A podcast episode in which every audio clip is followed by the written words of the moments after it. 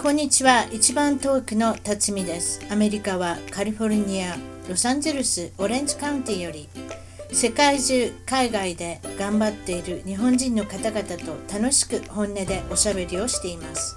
アメリカに来て早いもので28年が経ちました。私の小さな番組を応援してください。ゲストの情報も満載。ホームページウェブサイトは一番トーク .com 一番トーク .com からお楽しみください。今回の一番トーク海外で頑張る日本人トークはアメリカ生活24年。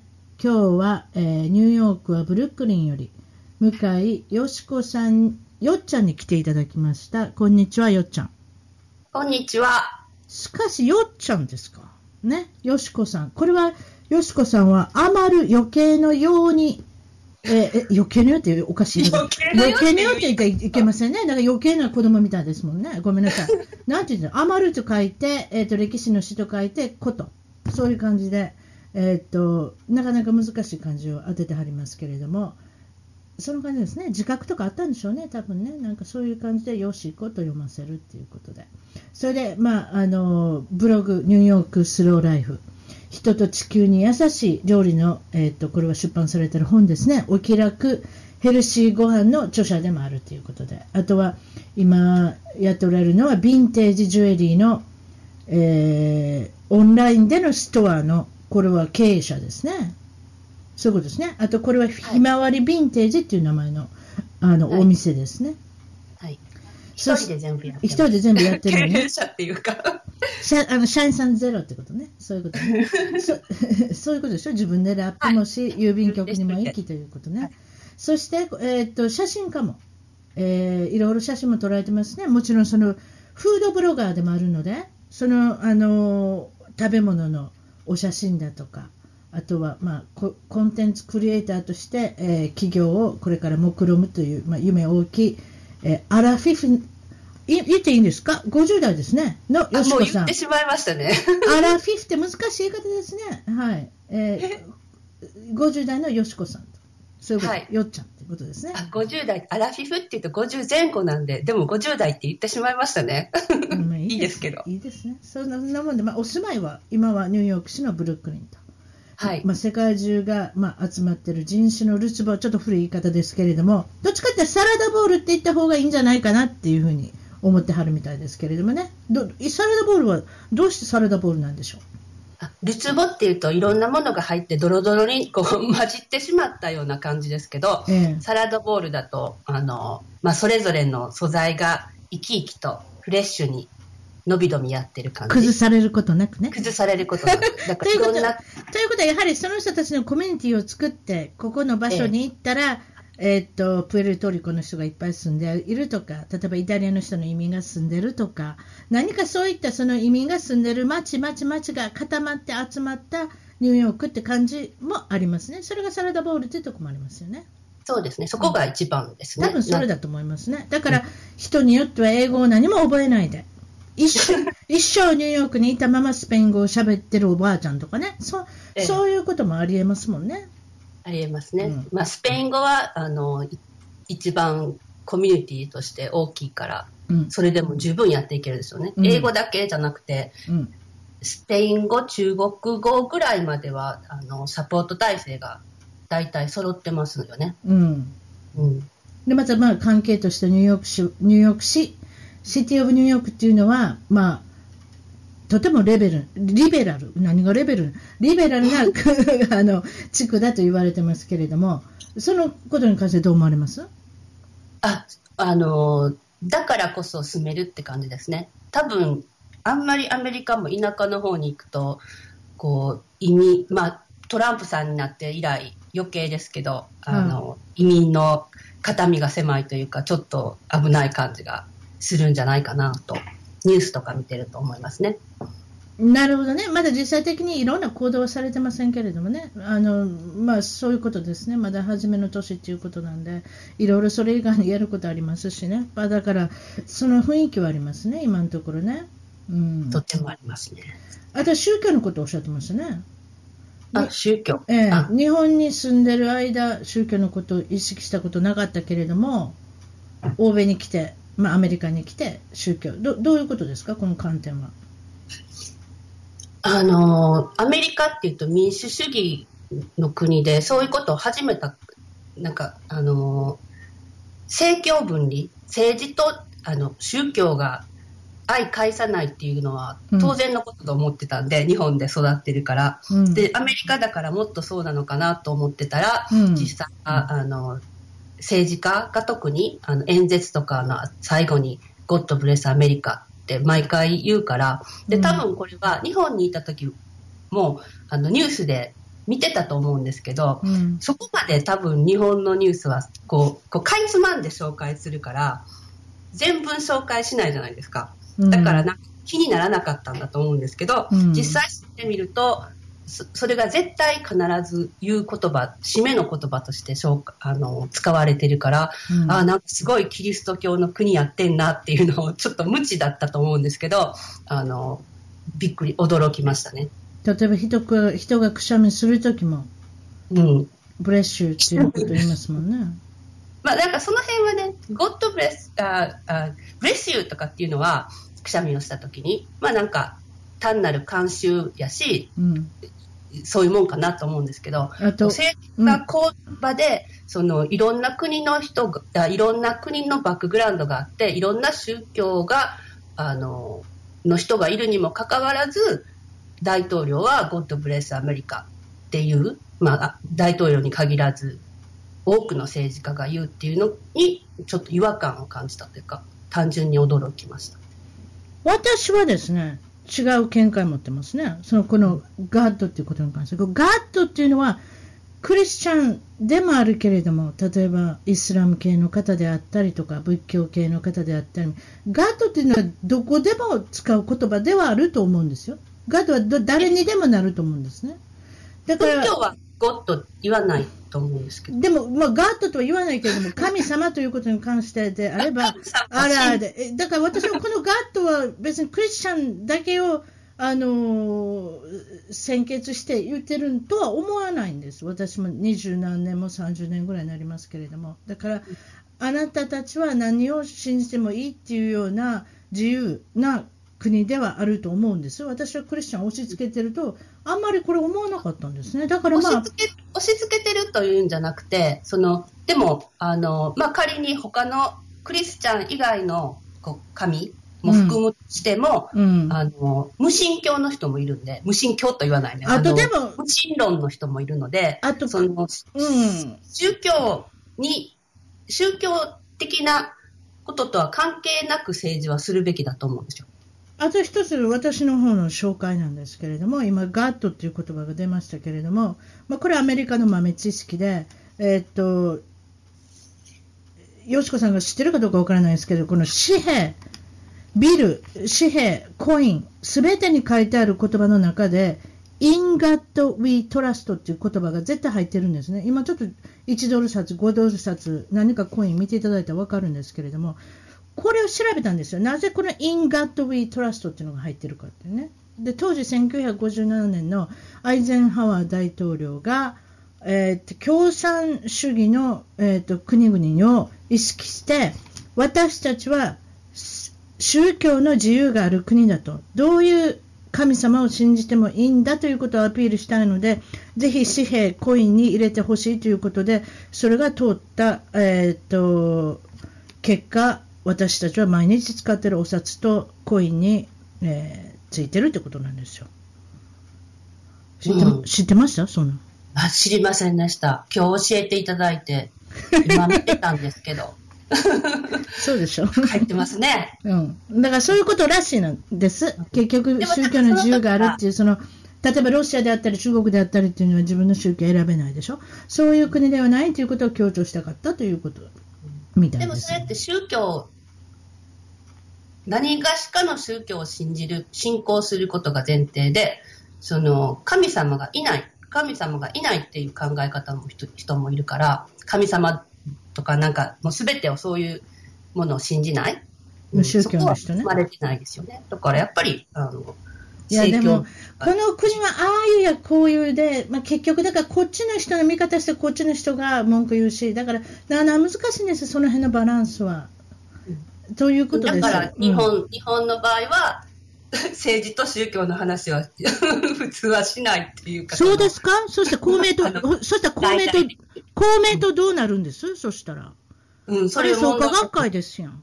うんうん。うん、もうちょっとそうですね。長いからやめましょ ちょっとすいません、硬かったですね。う。いや、でもそんなこと言うたら、だってうちの主人はびっくりしましたよ。公明党っていう創価学会の党政党があると、それどないなってんのって言いましたからあ、だから日本はいわゆる珍しいあの国家なんじゃないでしょうか、そういう意味では、せ政治体制っていうのは。そうですね。まあでも第一党じゃないですけどね。うんでもね、まあ、とりあえずそういうところで、そのん海外に来ての失敗談、これをちょっと教えてください。はい。何かに来ての失敗だ。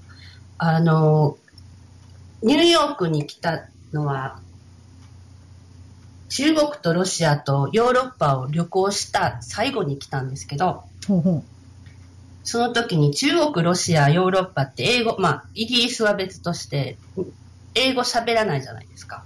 う。うん、えちょっと待って、中国、ロシア、ヨーロッパ行ったの、これ、あれやんな、ちょっとこれ言わなあかんね。神戸港から船で行ったんですね、あなたね。あ、そうなんですよ。だからそれ、れを飛行機でポンポンポンって点々とこうするのが嫌で、とりあえずはその船で景色を見ながらとか、いろんな雰囲気を楽しみながらってことだったんですね。そういうことですね。そうですね。はいあの、点から点への移動だと、その、国から国、違う国に行くときの、うんその、なんていうか、線で移動する感じ、うん距離感とか、うん。なんかそれがあまり感じられないから、なんかこう、うんうん。タイムトラベラーじゃないけど、いあのドドラえもんじゃないけど、こう、ね、ドアを開けたら違う国だったみたいなのだと、なんかこう、世界の大きさっていうのが実感できないなと思って、なるほど。私、そういう、まだ船で行けることを知らなかった。飛行機が進んでるんで、船でなんて。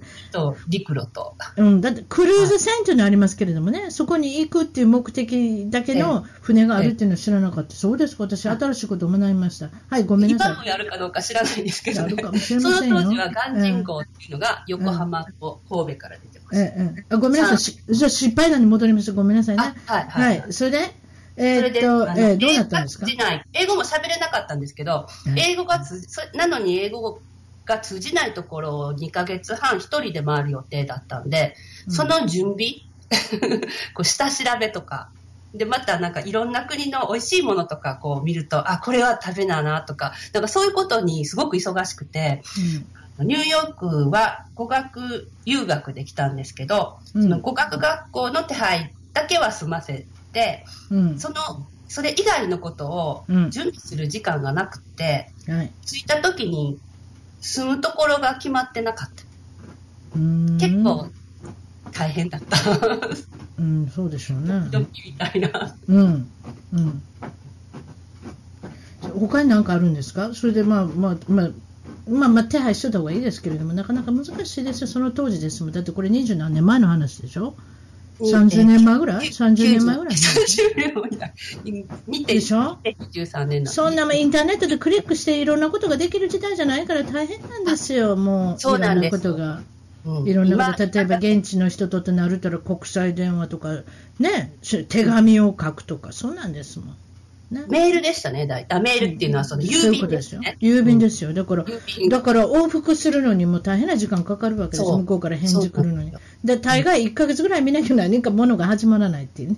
そうですね。ううんん、何するにもそうですか？ええそう、だから留学、りあの、語学学校の手配だけはできてたんです。まあうんそうじゃないと、あの、学生ビザも下りないんで、うんそこは先にやったんですけど、うんこういそう、住むとこの、こう、決め方が、うんもう分からなかったっていうのと、うん。うん、やっぱニューヨーク、まあ当時からやっぱり高いので、なんかこう、簡単に調べて分かるようなところは、あんまり、こう、候補としてちょっと高すぎた。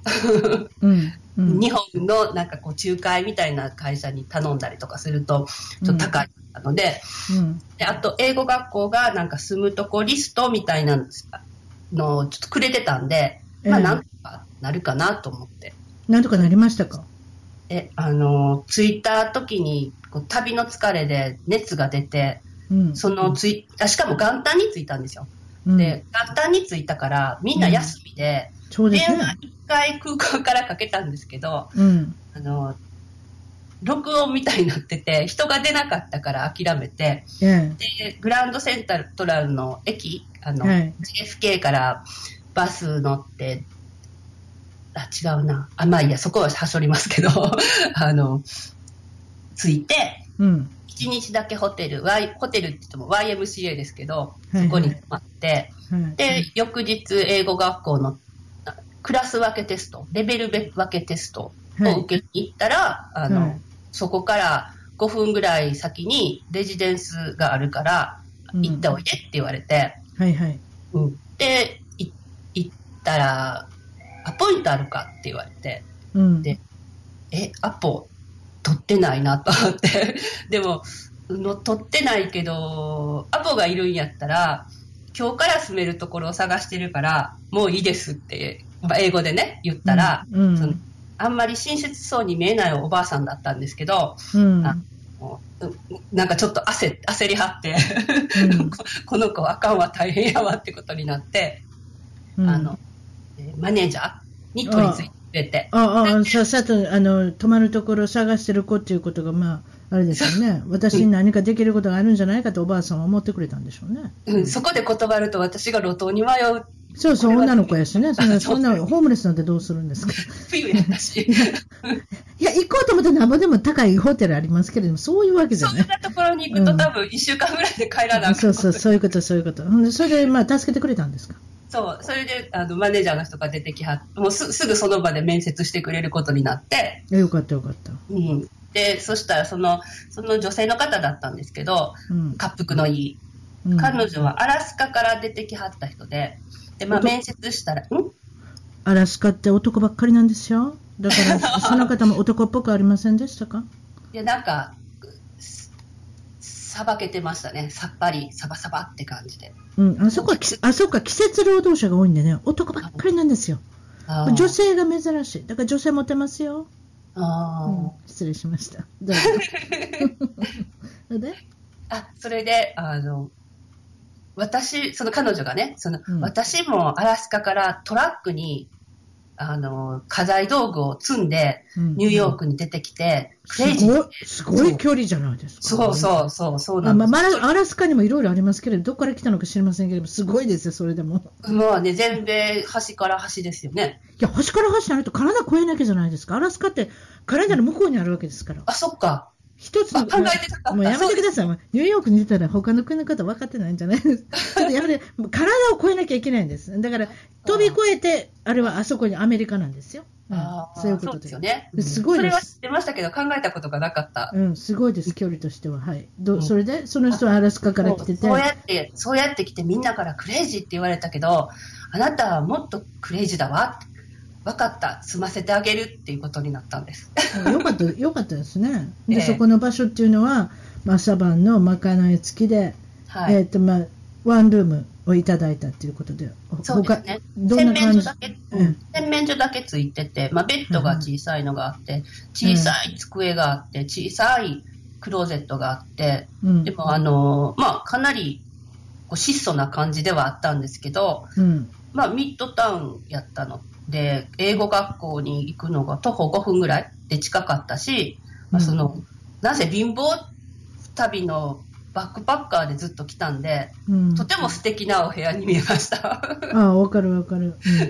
うんうんうん、だってベッドもちゃんとあるし、ううんん、あなんか、すべてが揃ってるなと思って。わ私もそういうとこ行ったこと、YMCA じゃないわ、YWCA って女性だけが住めるようなところで、ええすっごい古い建物なんですよ。なんか西海岸にしちゃえらい古い建物ですっごい悪い地区にあったんですけれども、なんか外でなんか、あの、それこそガンっていうか鉄砲がパンパンって落としてるような、めっちゃ怖いとこだったんですけど、でもその内内装というか、その建物が古いだけに、なんかすごい素敵な家具とか家具っていうか、だからちっちゃいワンルームでベッドがあって、洗面所があってって、自分そんなことしたことじゃないないじゃないですか、日本で。自分の洗面所があるっていうのは。すごいなんか嬉しかったですね。うん、そういうの覚えてます？あなたもそう。それで、食べ物いかがですか？そこの。食べ物がね、あのー、それもね、こう、やっぱり貧乏旅行の最後がニューヨークで、こうなんか、まかない付きだったんで出てくるんですね、食堂から。うん、そしたら、うん、うん、美味しかった、美味しかったっていうか、こう、物珍しい。アメリあ、これがアメリカの食べ物なんや。わかるわかる。それで、あとなんか、苦労しなくても出てくるっていう、込み、値段込みだから、こう、うん、いいですよね。うん、部屋一週、ま、え、1週間か2週間に1回払ってたと思うんですけど、まあ、まついてるんで、それ考えると、こう、ただで食べれるような感じ？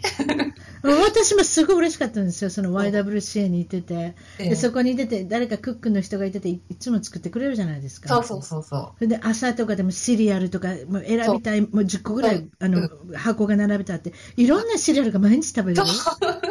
でそういうところって必ず日本人の子いるんですよ。で、日本人の子が私によう言うんですよ。辰巳ちゃんって、なんでそんな、こんなまずいもん食べれるん？って言うから、え、まずい？なんか人が一生懸命作ってくれてるし、そのシリアルとか選べるとか、その中から選べるってこういう状態、すっごい嬉しかったんですよ、私って。そうそうそう。私も、ね、なんでこれはまずいって言うのかなとかと思って、別に人が人がね、作ってくれてるから、私そういえば日本でも給食好きだったしな、結構何でも食べれる人なんですよね。はあ、私、給食は苦手だったんですけど。給食の、そういえばパンってまずかったですね。そう、時代ですね。多分、今多分もうちょっと美味しいんやと思うんですけど。うん、でもそれを今から考えてみたら、当時は、あと小食だったんですよ。今から考えられないんですけど。小食だったんで、こう、残させてくれない先生の時に、食べきれなくて、それが辛かったです。あ、日本で？その給食で？うん。ちっちゃい時ちっちゃかったんです。ああ、それた、それ大変やな。あとなんかゆっくり食べることかな。みんな掃除してるのに埃まみれで食べてることがおったな。私、時々それでした。うん、あ、そうなんあなた、そ、埃まみれで、あれですか？隣隣でほうき履いてる横で食べてた口ですか？な。5時間目、昼休み終わっても食べてましたね。5時間目やけど、まだ食べてる。あ、そうですか。それで、それで受けそうなお話なんかありますか？って言ったら、さっきの続きで言い残したことがあるんですけど、その、あの、おっちゃんがね、こう、作、作、作ってくれる人は多分別にいたと思うんですけど、継いでくれるおっちゃんがいつも同じおっちゃんで、うん。あの、ニコニコ、私もニコニコしてたからもあると思うんですけど、ニコニコして継いでくれるんですよ。で、だからその量がね、アメリカのサイズだったんですけど、すごいおっちゃんがついてくれるし、で、まあなんかこう旅行ずっとしたから、こう、物を残すとか絶対考えられない。うん、確かにもったいないっていうのはありますしね。それにやっぱり言えない。例えばそれハーフにしてくださいとか、半分にしてくださいとか、そういうこと言言えいいんだけれども、それも言えない、気使ってるし。だから、それ、それじゃあ、あれですか、いただいたまんま全部食べたいただいたもの頑張って、でもそれ食べれた、食べれてたんですね。なんか、頑張ったら食べれたから、うん、食べてしまってたら1ヶ月で4キロぐらい太りましたね。その後、ちょっとこれ体体重計あったんですね。体重計あったんですね。体重計あったんですね、その時。体重計、体重計、あの、ニューヨークはあちこちにありましたよ。あの、もう自分でも持ってたのかな？あ、あのレジデンスやが多分あったんですね、シャワールームとかに。そうかな、そうでしょうね。やっぱ女性ですもん気にしますよね。うん。いや丸な丸くなってきたって言われて、友達からも。ああ、アメリカアメリカ来たらみんなほあの細くなる子なんかいないと思いますよ。あでも、まあ、でもそのこうまずすぎて食べれない人は痩せるかも。わからない。北海道とアメリカ太ります。はい。これ言っておきましょう。あと次、あと次受けそうなお話。あ受けそうな話。どういう方の受けそうなお話をお持ちですか？あ、えっ、ー、と、そうやって、あの、2ヶ月半私旅行してからニューヨークに着いたんですけど、はい。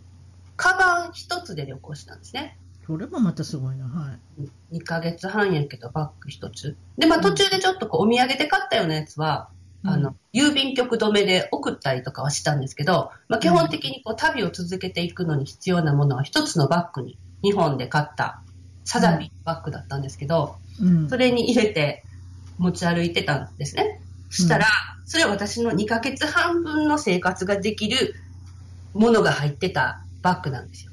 で、そのうち3分の1ぐらいは当時、あの、写真ってデジカメとかなかったから、はい。フィルムが入ってたんですね。富士フィルムが入ってたんですね。コダックでしたね。あすいません。あ、富士は入ってました。ああ黄色いやつね、コダックね。はいはい。うんで、そのか、同じカバンをね、持って、英語学校に通学してる人がいたっていう。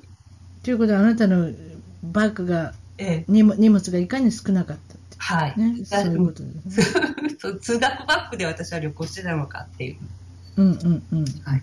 それでおっしゃってたのが、その共産圏、まあ、ロシアであったり、中国であったりっていえうふうなとこ行っておられるんですけど、その時のバスのお話がある。あ、バスね。あ、お聞かせください。ええ、多分、あの、それ旅行したのが93年の秋なので、はい。もう当時、だから中国が多分こう、劇的に変わる寸前ぐらいの時だったと思。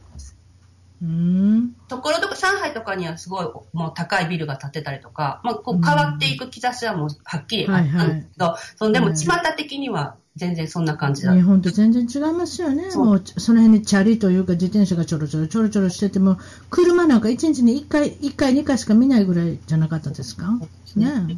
ままあ、それで、そういうところも私は、こあの、まあ、ホテルは日本から手配したんで、い外国人用のいいホテルしかないから、すすごいところに泊まってたんですけど、まあ、でもその日々、あの、旅で歩き回るところとかは自分で一人で行動してて、うんで、バスに乗ったんですね。もうどこ乗ったか覚えてないんですけど、で、うんバスに乗って、多分ちゃんと行きたいところはあったんです、あったんで、その、はいあの、漢字、漢字は読めるじゃないですか。中国語喋れなくても。あ確かに、はいはい。だから降りるところは分かってて、で、うんあっちが降りなあかんなって思って、で、まあ、あの、人多いし、あの、うんまあ、旅行者やから、こう、容量が悪いといけないと思って、あの、ドアの真ん前にた、あの、いあの立ってて、降りる準備満々だったんですけど、うん、そりゃそうやな。見逃逃したらあかんからね。そうそうそうそう、ん逃したら困るし。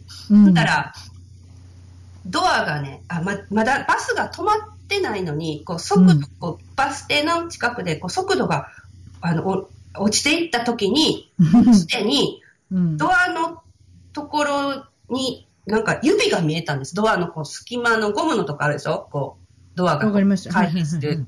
で、そこから指がニョンって出てきて、え、何？と思ったら、もうそこからこじ開けて人が乗ってきた。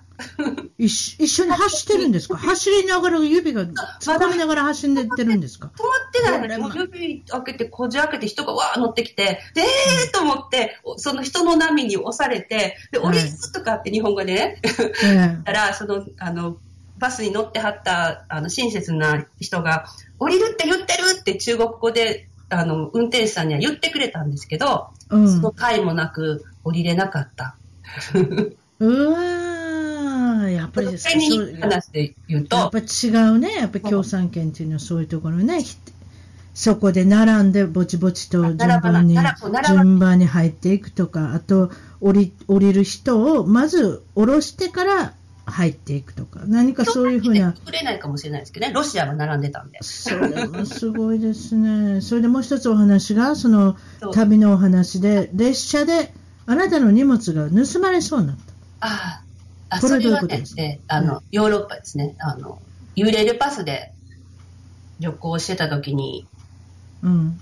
ローマから、イタリアからフランス、南仏の方に、夜行列車で、夜行列車で、電車じゃないの夜行列車で移動してる時に、ええ、寝台車ですか？寝れるの？寝台車の中、コンパートメントって言って、あ、コンパートメント。あ、なんかち、あ、そういうちっちゃい部屋みたいになってる。そうそうそうそう、小さい、うん6人掛けの、あはい3人掛けのシートが向かい合わせになってて、ええ、ちっちゃい部屋みたいになってて、うん。で、ドアがついてるんですね。うん。あ、そうね。よく洋画で見ますね。私それやったこと、それ、それ乗ったことないけど。はい、それ それね、まあ夜、こう夜行で移動やったから、夜行で移動すると、あの、宿代が浮くんですよ。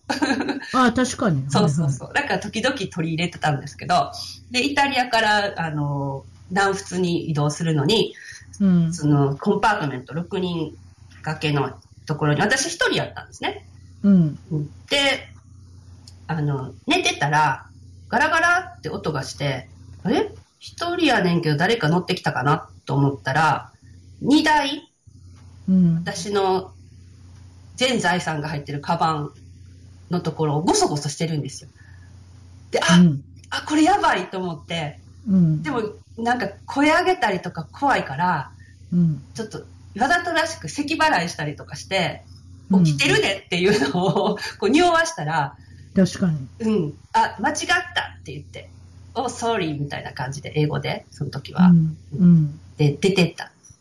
怪しいな。そう、怪しい。これ間違う。でも間違ったかもしれへんなとは思ったんですけど、あ、でもこうれちょっと、ーん。いやいやいや、プロのやり口じゃないですか、それが。そうかも。でも、うんなんかまあ、不用心やなと思ったから、あのうん窓側の方で寝てたんですけど、うん窓側じゃなくって、その、出入り口のところ、ドアのところの方の席を取って、そっちで寝ることにしたんです。そしたらドアが開いたらすぐ気づくじゃないですか、寝てても。うんうん入って、入ってこられへんようにと思って、うん。そこで寝てたら、10分ぐらいしたらまた同じ人が来て。うん、だから、そう、そういうプロだと思いますよそう。、そう。うんでも、うんまあ、私の作戦が良くて、うん。うん。まあ、まさかまたいでまでは。いや、私、その、アメリカでそのプロ、置き引きのプロに出会ったことありますもん。だから、あの、ショッピングモールっていうんですか、デパートみたいなところで買い物してて、ええ払わなきゃ、お金払わなきゃいけないから、自分のショッピングバッグをポッとこうフロアに置いたんですよ。えそれを取っていこうとした綺麗な格好した女性の人がいましてね。えちょっと私、自分でもびっくりしたんですけど、すごい素早い行動を取りましてね、バッグバーって握ったんですよ。うんうん、わ私私のやつ、It's mine って言ってね、何を言うてんのなどう言っていいかわからないですか。それでね、うんうん It's mine って言ったんですよ。そしたら、あの、セキュリティって言えばよかったですね、本当はね。ええでもそこまで言えないじゃないですか。だってその人本当に悪い人かどうかわからないそうなんですよ。結構怖いですよね。そしたらね、涼涼しげな顔してね、うんさーっと何もなかったように歩いていきますよ。ああ、ね、いつもやってるんですね。でもその巨匠の人、それ読んだのかな、うん。でも何がどう起こったのか分かってなかったんだと思う、下の方で怒ってたから、私が、It's mine って言ったけれども、ええ。それで私、その人のことを言うたんですけどね、盗みそうになったって言って、うん。でもああやってずーっとやってたら、一つ、二つショッピングバッグ取ってったら、ものすごいお金になりますよ、それを売売ったらね、eBay かなんかで売ったら、うん。あれ、いい商売だと思いますよ、置き引き、まあ、気をつけてくださいね、皆さんもね。だからら話したら絶対ダメですよね。だって私のショッピングしてるとこ、すごくその、私、オレンジカウンティっていうところに住んでますけど、その中にニューポートビーチっていうところですから、すごく高級なとこだったんですよ。うんでも、それでももう安全じゃないってことですよね。まあ、そこの方が一番いいものがありますからね、うん高級やから狙われるんです。高級やから狙われてるんですよ。びっくりしましたね。そういうことがある。あとおっしゃってたのは、ビザでピンチがあったと。はい。どういうお話ですか？あ、ビザ、あのー、学生、その時英語学校に行ってて、英語学校の次大学に行ったんですけど、そのトランスファで、だから最初に行った英語学校から、次の英語学校、もう次、翌年大学に行くのが決まってたんで、うんもう何しか安くあげようと思って、でも、あの、うんいないといけないじゃないですか、学生うん。に。そうね。うん、だからトランスファー、あの次のところに行って、で海外に出たら、その両方、I20 の両方いるんですよね。で、それ知らなかったんですよ。二、つともい、その、今の、今の有効な I20 じゃなくて、あの、その前行ってた学校からもらった I20? あ昔の歴史を見たってことでしょうね。そう、うんそう、うん。だからそれが、うん本当にいるんだったかどうかはちょっと不明ですけど、でもなんせその、私はけ持ってなかったんですね。うんで、その入国審査の時、アメリカで戻ってきて入国審査の時に、うん今のやつだけ見せたら、前のはって言われて、持ってないって言ったら、うんあっち、あっち、別室送り、うんうん、その場で、だから、パスポート見せて入国できなくて、別室送りになって、うんで、すごい待つんですよね、暗い部屋で。うんで、強制、強制送還されたらどうしようとか思って、まあ最最悪のことしか考えませんからね、そういう時ね。そう。そう。いや、でも、周り見たらでももっと強制送還されそうな人がばっかりだったんで、うん結果で結構大丈夫大丈夫なんちゃうかなって。だって、うん。特に日本ですもん。そう。国が。うん。うん。まあ今やと多分それもね、もう外国人っていうのでちょっと厳しいかもしれないですけど、確かに、まあ確かに。うん、学生のビザ一応もちゃんと持ってるし、違法じゃないはずやし、まあその愛知県持ってなかったのはあかんかもしれへんけど、でも、うん。なんとかなるはずと思って、うん。でどうなったんですか、呼ばれて、あの次の審査、今日別室送りになって、その別室、その入国審査官にまた別の人に呼ばれて、だからそこで、ダメって言われたら強制送還なんですよ。なるほどね。人生の大ピンチ。で、うん。で、どうい、はい。ううん、どういう問答が始まったんですか、入国すごいドキ審査官から、あの、審査官の人が、アメリカでは何をしてるんかって言うから、え、うんビザ見たらわかると思うんやけどって思いながらもそれは言わずに、語学学校に行って英語の勉強していますってこ答えたら、なんでアメリカなの ?Why America? って言われて、でえ、うんだって、まあ、その時はなんか他にも英語の国があるとか分かれへん、あの考えがなくて、え英語って言ったら英語勉強に来てんねんからアメリカに来てるに決まってるやんと思って、なんかこう、なんて答えたらいいか分からなくて、そしたら審査官の人が、他にも英語の国はあるのに、なんでアメリカなんか？って聞かれて、で、うん。あ、そういう意味かと思って、あ、うん。あ because I love New York って言ったら、うん OK! バーンって反抗してもらって、ああ、素晴らしいですね。やっぱニューヨーカーとして聞聞きたい答えですよね。うまいこと言うな、でもその中で、見たらわかるやんとか、そそんなん言うたら、うんそれが移民局の人に対して絶対歯向かったらダメ。ダメダメ。その人に受けそうな答えを探して言うことが一番いいことです。受けようと思って言ったわけじゃなくて、心の底から本当にそう言ったんですけど、あそれ素晴らしいですね。うんまあ、たまたま当たったという。か、そう。後から考えたら、あれ以上の答えはないなっていうのが。そういうことですね。ええ。うん、よかったですね。うん。でもまあ移民局の人って意地悪な人いっぱいいますからね、それに引っかからないように。だから、ねあの答える前にまず考えてまあ、た確かに自分自身が焦焦ってるのでね、緊張してるので、なかなか難しい場面なんですよ、この移民局とのやり取りで、私もいろいろやったことありますけれども。あのそういうことですよねうち自分うちの子供にまで聞いたりするんですよ、難しいことを。まあ、はじ半分アメリカ人で半分日本人だからじゃないですか。その時5歳のうちのお息子にね、ちょっと言われるあのいいけずなこと言うたりする人がいてね、私ちょっとね、この人どないなってんのかなと思って、うちの主人もちょっとびっくりしますけどね、たった5歳の男の子に変わった質問をするっていう。でもそれぐらい、うん、自分自身にパワーがないし、うん。そしてその政府のお役役所員として、その移民局員として働いてるから、うんそういういけずなことも言えるっていう、いわゆる少しこう人をトーチャーするっていうか、こう尋問、詰問、あれを楽しんでるんじゃないですか、私は少しそれがありますよね。うんうんまあ、人によりますよね。あの、それ、あすごい。そう、うんと思う。すごい人に。えだから私、並ぶとき、いつも顔見、顔色見、どれ、どこ行ったらいいかなとかと思ってしまあ、う。でも選べないですよ、あれ。あれ選べないか。あっち行けあっち行けって言われてあそうそうそうそうそうそうそう。あの人がいいなと思ったら大概違うとこ行きますけどね。そうそうそう。あのそうですね。なんか、こう、長い人必ず長いみたいなね。こう、ポンポン行あ、そうそうそうそうそうそう。スピードが絶対、あの、全然こう、ゆっくりめの人いますやん。全然進んでない列が。嫌な予感がしあれにはまったら大変なんですよ。いや、もうどうでもいいですけれど。まあ、レジのね、スーパーのレジのようにうまいこといきませんので、自分が選ぶっていうことができませんので。えそうですか？それで海外に興味を持ったきっかけとか、海外に来た理由っていうのは何ですか？海あ私、日本で、あの、制作関係の仕事をずっとしてたんで、うん編集と広告の制作、グデザイン、グラフィックデザインとかしてて、そういうところって締め切りがあるから、めちゃめちゃ忙しいんですよ。うんうん、そうね。いつも締め切りに追われてるもんね。そう、すごい忙しくて、で、また時代が、こう、儲かってた時代なんで、仕事がいっぱいありすぎて、すごい大変で、まあ、それはそれで勉強になってすごい良かったんですけど、こうなんかええこう、物を生み出していく仕事やのに、なんかこう、うん。出してばっかりで、こう自分のこう吸収する、してる暇がない。こう何か勉強したり刺激を受けて、はいはいはい、はい。でその仕事以外のことをやったりとか、まあ、でも仕事に還元するためでもあるけど、うんうん。そのクリエイティブな仕事をしてるのに、その、うん。こうなんか枯れてきた気がして、こうもう出えへんっていう感じで、であとはなんかその時結婚ちょっとしたんですけど、うん。離婚もした。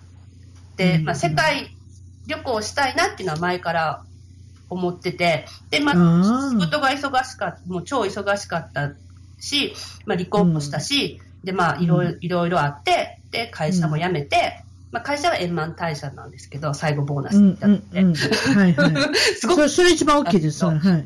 で、まあそこを辞め、辞めたし、で、まあだからちょっとこう、もう、まあそんなにいっぱい貯金があったわけじゃないけど、多少はあったんで、うん。こう仕事をしなくても、まあ1年ぐらいなんとかなるかなと思って。あ、なるほどね。それで、そそれで先ほどの船の旅から始まったわけですね。なるほど。そういう世こと界を見ようと思って。で、最終的にニューヨークにたどり着いてるっていうことですね。あうん。興味を持ったきっかけじゃないですよね。でもなんかあの、まあでもそれじゃないですか。やっぱり実際問題、その、うん。え日本、こう、興味を持ったのはね、あの、大学の卒業旅行を自分でしたときに、まあ、ずっと、あの、体育会系でテニス部だったんで、まだその時も暇がなくて練習ばっかりで、で、まあ、卒業寸前にふっと、あのあこれうん今旅行行っとかんとか、働くようになったらまた行かれへんと思って、ええ海外旅行とか興味なかったくせに、うん。うん、あの、ニューヨークに旅行したんですね。で、それなんでニューヨークやったかっていうと、その時、あの、私の兄夫婦が、たまたまニューヨークに1年ですけど、住んでたんで、素晴らしい環境じゃないですか。ね。この時を、いやこの時とばかしに行かなきゃいけません、それは。あでもね、連絡ついてなかったんですよ。うん。で、まあ、そのその時もだから、インターネットとかない時代でしょ？そう、私もそれ言おうと思って。また手紙書いたりとかしなきゃいけない。電話もする。電話ぐらいはできるかも高いですよ。ええ、ああで、電話番号もわからなかったと思うんですよね。おお、えほんなら手紙ですか？そう、絵はがきが1枚来て、で、え来てて、親にね、親宛てに、やってます、みたいな、ええ一通だけ来てて、ええそこに住所が書いてあったから、そこ行ったらいるかもなっていう感じで、まあ、いたらあったらいいし、まあ、いいへんかったらかは自分一人で旅行して帰ったらええば。え、あなた住所だけで行ったんですか？向こうに連絡しないで。そうそうそうそう。あ、連絡、連絡先わからな、あれ、連絡先わからん。た。でも、まあでも、多じゅまあでも住所に書いたんですか？手紙、今から行きますって。書かなかっ分書いたと思うけど、た。書くでしょ、そりゃ。返事は来なかった。まあ兄ちゃんですからね。うん。筆筆武将の兄ちゃんですから。そうそうそうそ多う。と思ってたんやけどうんそうん。うん。行ってみたらね、そこの住所じゃなかったみたい。ふーん。で、ジョン、ジョーンズストリート、で、彼、だから彼が書いて、どうやって探した？んで、どうやって探した？んえ、あ、だから結局ね、それで、まあ、それだから、親も、それだから私があって、兄夫婦が元気でやってるっていうのが分かったら、安心するかなと思って、そういう死者みたいなつもりもあって、行って、でも会えなくても別に私は自分の旅行やから、それでよかったんですけど、あの、まあ、でも行ったけど、おらんかったわって、それは多分電話したんでしょうね、親にね。行ったけど、おらんかったから、会われへんかった。おらんかったけど、なんかその住所じゃないみたい。で、なんかその、そこの書いてある住所に行ったら、うん。で、まあ、入れないじゃないですか。そこからしてダメですよね。部屋番号とか分かれへんから。あはいはいはいはい。セキュリティありますからね。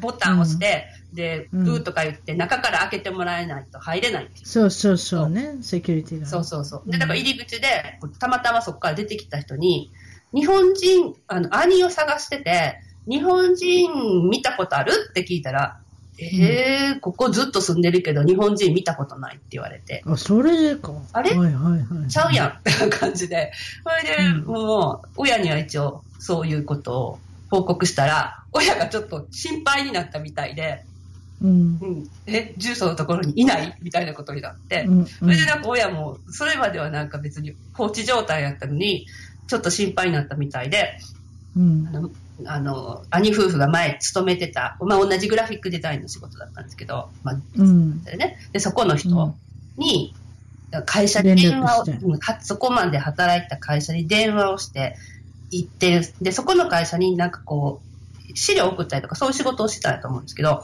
で、それで、うんあの、で、えー正確な住所を探り出して、ゲットあまあ、でも、そっから、まあ、とりあえずそ、住住所があの、住所みたいな。分かったわけね。ジョーンあーよかったジョーンストリートでね、違ってたんです、スペルが。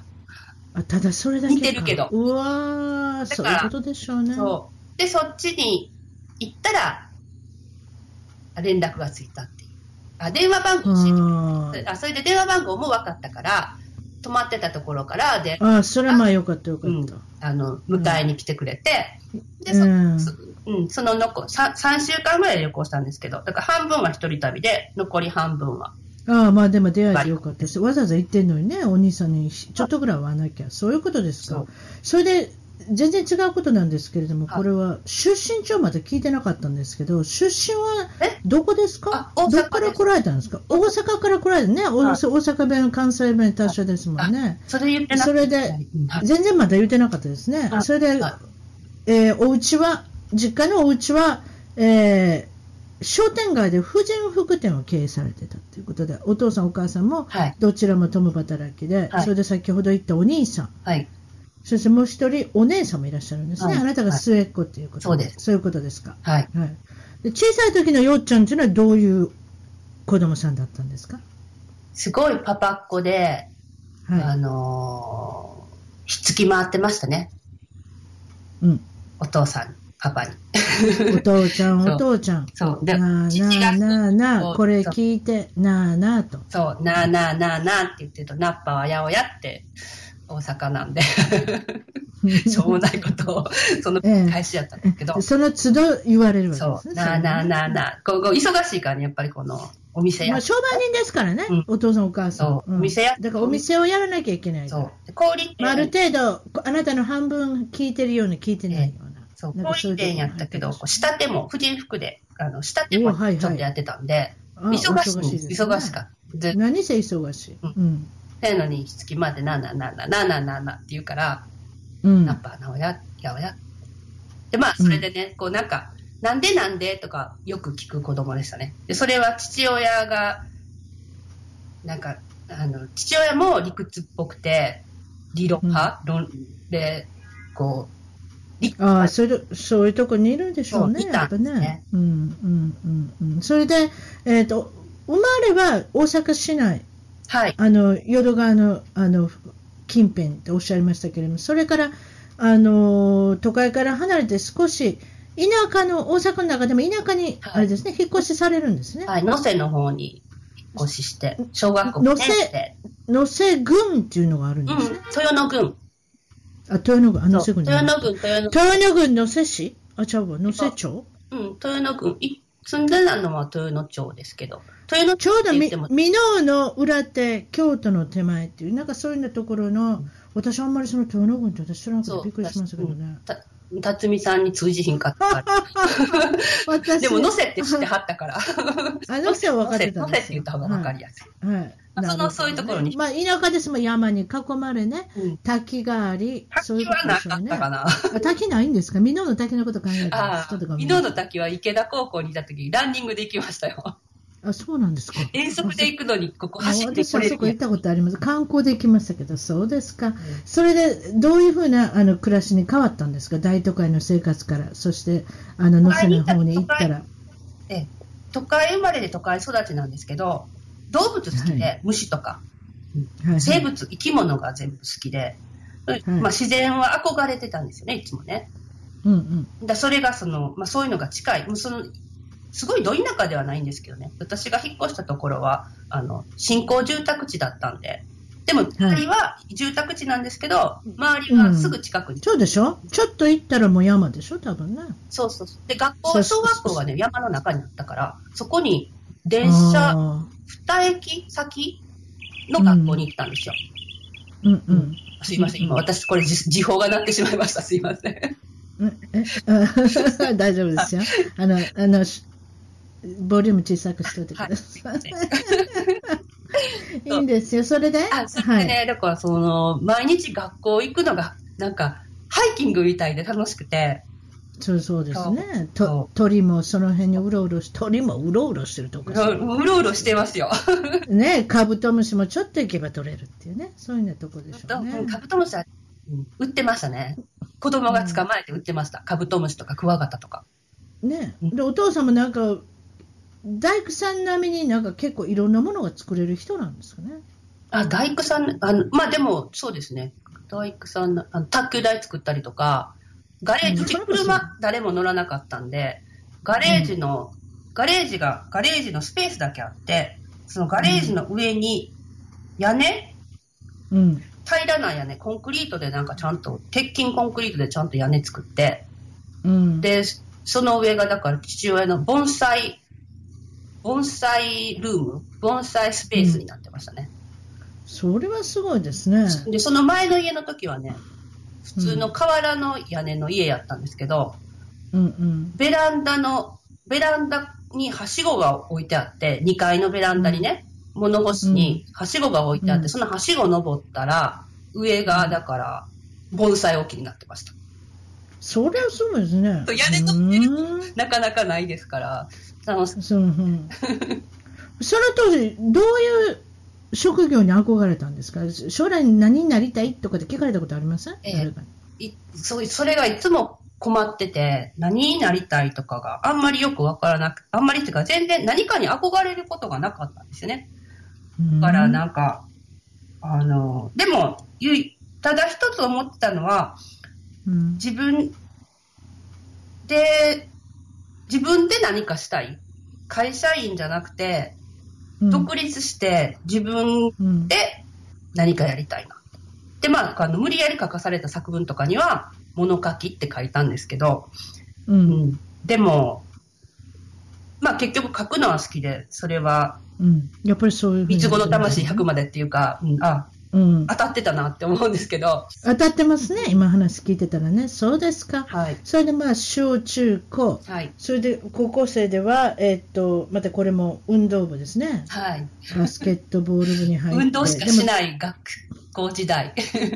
でも、運運動しながらでもやっぱ美術大学に行きたいと思い始めるんですか？あ、あ美大高校の時バスケット部で、で、まあその、クラブが終わった時代、引退した時点で、まあ将来のこと考えますよね。終わってからじゃないと考えへんのがちょっと問題なんですけど、はい、で、うまあ勉強でも全然できなかったんですよ。もう下から数えた方が早くって。はい。でも、まあなんか、でもその将来の夢何になりたいかはわからないなりに、独立して何かやっていきたいな、自分で何かやりたいなっていう気持ちは、自立してたいなっていう気持ちは強かったんで、うんうん。まあ時間稼ぎに大学。で、その時うんに、ふとこう昔ずっと絵描いたりとか好きで、まあ習ってたりもしたんですけど、うんうん美大に行きたいなってちょっと思ったんですね。うんでも言ってみたら、あそ高いじゃないですか、美大。ああかんうん大そう大学卒業して何なんのって父に言われて、確かに高い割にお金つぎ込んで何になるのって言われたら、これ、なんとも言われへんもんね。その時にちょっと全然アイディアがなくて、世間知らずだったんで。それで、うんまあでも学校の先生になりたいわけじゃなくて絵が描きたいとかやのに、なんか、あ、そっか、美大は行っても自立できへんかもなと思って、学科になる保証ないしなと思って、うん、ただ、うん、そうね。それであっさり諦めて、普通のうん、大学に行ったんですけど、で、それを浪人してから行ったんですけどね。うん、うん。そういうことね。はい。そうですか。はいそれでまあ、その、まあ、えーっと、先ほどおっしゃってたのは、浪人中は卓球に、そのお父さんの手作り卓球台を勤しみ、そういうことですか？あ、いや、卓球してたのは小学生の時。小学校の時？ごめんなさい。浪人の時は勉強しました、一応。あ、美容の時、あ、誰なんか言うてはりませんでした？なんか、予備校で、あ、そうか、そうか。あ、卓球してた時は、あ、お兄さんが予備校行ってたのか。あ、はいはいはいはいはい。お兄さんの予備校生と、年離れてはりますもんね、お兄さんとね。いくつ離れてるんでしたお兄さんと？兄と8歳。うん。結構離れてまよね。ですすね。うんうんうんうんうん。なるほど。まあ、それで今いろんなことをされてきてますけれども、はいえーっと、今のご主人は、えーっと、アメリカの方ですね。アメリカ人はいアメリカ人です。アメリカ人。そうですね。日本で一回結婚もされてて、もちろん結婚されたら、はいすぐちょっとして離婚されて、今度は、えーっと、でも、今のご主人と結婚するまでは結構長く、長かったですね。結婚すされてまだ。あの、未婚、未婚って言われるな。えーまあ、未婚って未婚いうんですかね。まあまあまあ、一人、一人、シングルだった時代っていうのが結構長くて。で、それで、あんまり意識してなかったですけどね、なんかもともと結婚したいとか思ったことがなかったから、なんていうか、うんなんか、自立すること、なんか自分がやりたいことをやることがやっぱり一番大きかったから、結婚したいとかも思ってなかった。したんですけどね。まあでも今話聞いてやっぱりお父さんお母さんもどちらも商売されてて洋服店されてたっていうところでやっぱり自分で何かをするサラリーマンじゃなしにとかね。なんかそういったことが培われてるのかもしれませんねちっちゃい時から。うちの母親はうちの母親はでもね、いつもね、私にね、お母さんはサラリーマンの奥さんが良かったって言ってたんですけどね。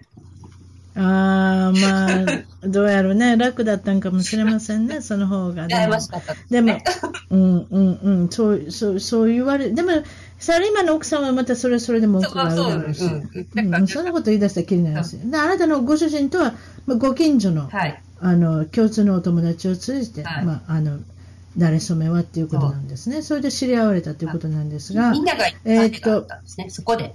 ここここで私の質問なんですけど、はいよっちゃんはなかなか忙しい人ですけれどもええ、この間お話ししている分には、はいアメリカのスタンドアップコメディ、これ漫談ってことですね。日本の漫談とを楽しむのが好きだと。私も、あの、その会場というか、劇場というか、2ヶ月に1回ぐらいは絶対行ってますね。私ね生では見たことないんですけどね。生で見るんですよ、私っはて。うちの近所にありまして。ええすごい割引券がメールでくれるんですよ。いや、本当に5ドルで見れたりするんです。えでも、お酒飲まなきゃいけないかあら、ーそこで食べたり、お酒とか飲んだら、それでお金が儲かるからいいんじゃないですか。ちょっとわからないんですけど、めっちゃいいディールなんですよ。それで結構いろんな人見に行くんですけれども、この日本のお笑いとアメリカのお笑いって違います？お笑い。ああ、日本のお笑い、まあ、最近もアメリカに来て長いので、あんまりはい最近の人は全然知らないんですけど、日本にいる時から好きだったですね、日本のお笑いも。でもなんかうん、下ネタとかそういうなんかこう、あと、な差別的な感じで、人をこき下ろして笑うみたいな ところが日本のお笑いにはあるじゃないですか。うん。あれはあんまりちょっと良くないと思うんですよね。で、アメリカ、うん対してアメリカのそのスタンドアップコメディとかで成功している人とかは、なんか自虐的なのはあるけども、なんかよりもっと強い対象、あの、まあ、今やとトランプさんとか、大まあ、必ず大大体大統領はネタになりますよね。で、その、そういう政治的なうん、その、なんか、こう、笑かしつつも、正論を言って、戦ってるみたいな部分。うん。あと、みん差別とかに関しても。なんかその、笑かすねんけども、その、強いものに向かって、反発してる笑い、は反逆者としての笑いというか、だからその辺が私は好きですね。うん、あとやっぱり私の好きなやっぱり一般人というか、やっぱりそのコメディアンでも漫談師であっても、やっぱりその有名になったらある程度生活が良くなって、普通の一般人と違う生活になるでしょ？うんそういった時に、ほ本当に一般人の目を毎日持ってなきゃいけないと思うんです。うん。例えばスタバ行っても同じようにみんなと並び、うん。で面白い人もいれば、うん。変わった人もいるじゃないですか、そのそのバードウォッチングじゃないですか、ヒューマンウォッチヒューマンウォッチングってものすごく大事だと思うんです、私、笑いってことに関しては。そのネタか考えるのもやっぱり一般人のこのしこの視点っていうかね、そういうこと絶対忘れなかったら、やっぱり人と人に笑ってもらえないと思うんですよ。やっぱり笑ってなんぼですんでまあ、まあ見てると一般人ですしね。うん、だからやっぱりそういうところでやっぱりねこけた人っていうのも私ね気になるんですよ。なぜこけたかっていうのはやっぱり生活が変わってしまってはい非常にハイソサイティというかなんか要するにお給料がよくお給料っていうか年俸が良くなったら人の同じ生活ができなくなってしまって笑いが取れなくなるっていう人も私ずっと見てますんでね。笑いって難しいですね。やっぱりこの基本に戻らなきゃいけないっていうかね。自分の貧乏だった時代っていうか。だからあんまり生活を変えない方がいいのかもしれません。ヒューマンウォッチングをしながら。そうですか？それでそのよっちゃんっていうのは非常に Twitter であの人気のあるフォロワーさんも1万以上超えてるっていうことなんですけれどもその中でよくされてるのがフードブロガーというかフード。要するに今作ったものを写真撮られてあの Twitter にされてる。っていうのをよく見るんですけれどもこれ写真で気を使ってるところとかどどういうことですか、テクニックとか、この食べ物を取るってまた違うでしょ、人を取るのと違う、うんうん。あうん、ツイッターとかでやってる写真は、なんかちょっとひどい写真もいっぱいあって、あんまええまあ、り気をつけブブログでもね。まあ、ブログでもそうですけど、あとブログちょっとずっとや休んでてすみません。あの、もうすぐまた始めようと思ってうん。ででも写真きれいに撮ってはりませんよ、あ。なたは綺麗じゃないかもしれない、私にとって綺麗に見えるんですよ。あ、あ、あのー自然光で撮るのが一番いいですね。一番簡単あなるほどね。うん、あんまりこうスタジオセッティングみたいなことはしないので、しないっていうか、そういう設備も、設備っていうか、機材も持ってないんで、であとなんか大変じゃないですか、そんなこと毎食毎食。だから、そりゃそう。パッと、パッと、あはよ、はよね、食べなあかんし、作ったもの、出てきたものは。だからパッとしか取らないんですけど、パッとスマホで撮るんですか、スマートフォンで。えーとね、いろいろですね、スマホも使うし、iPad も使うし、コンパクトデジカメとか、あと一眼レフも使います。今 iPad とこの iPhone のお話、はいお話っていうかちょっと出ましたけど、電話は iPhone の私。私ね、アップルの人と喋ったんですよ。はい。iPad と iPhone はどっちが進んでるんですか？カメラに関しては。iPhone だそうです。あの、機種によりますね。iPad、いやいやいや、、いやいや、iPad、iPad っていうのは新新製品が出ても必ず iPhone の一段落下のカメラの機能しかないんですって。それいつの話ですか？え？去年アップルの人とアップルの店でお今しゃべり今一番新しい、私の、あの、私買うときに調べたんですけど、私のやつ iPad Pro でその1世代前なんですね。で、その iPad Pro について、iPad Pro の9.4インチ ?9.7 インチ？なんかそっちのちっちゃい方の iPad Pro で、今一番新しいはいはい。iPad Pro じゃないやつ、それが、うん。多分、確か iPhone7。ん？iPhone7 と一緒なんですか？あ、7は違う。あ、7プラスは違うけど、7は一緒やと思うんですけど。あ、でも、はあ、でもなんかその出るたびに一段階あのモデルが低いっておっしゃモデルというかそのバージョンが少し低いのが iPad だっておっしゃったんですよだからもし写真を撮るんだったらどっちか同じもの同じぐらいに買ったんだったら iPhone の方が多分カメラいいでしょうねっておっしゃったんですけどそうじゃないですかね。まあ、まあ、それまあはいい基本的にこうデデジデジしたものは、新しければ新しいほど、普通は同じ値段やったらいいですよね。今はもう便利になりました、もうスマホどこに持ってっても証拠写真が撮れるようになってね。証拠写真といえばそのレストランにも行ってもよく写真撮っておられますけども、どういうレストランが好きなんですか？うん今最近引っ越ししたんで、今はもう近所開拓が一番ですね。近所か、例えばどういうふうなあ食べ物が好きなんですか？メキシカン料理とかありますね、いろいろ。ジャマイパージュ。ジャマイカ料理今が好きなんですか？今好きっていうか、まあ、近所が行くとね、なんか、必ず美味しいんですよ。で、なんかそジのャークチキンとかですか？うんジャークチキン。じゃどこも美味しいですね。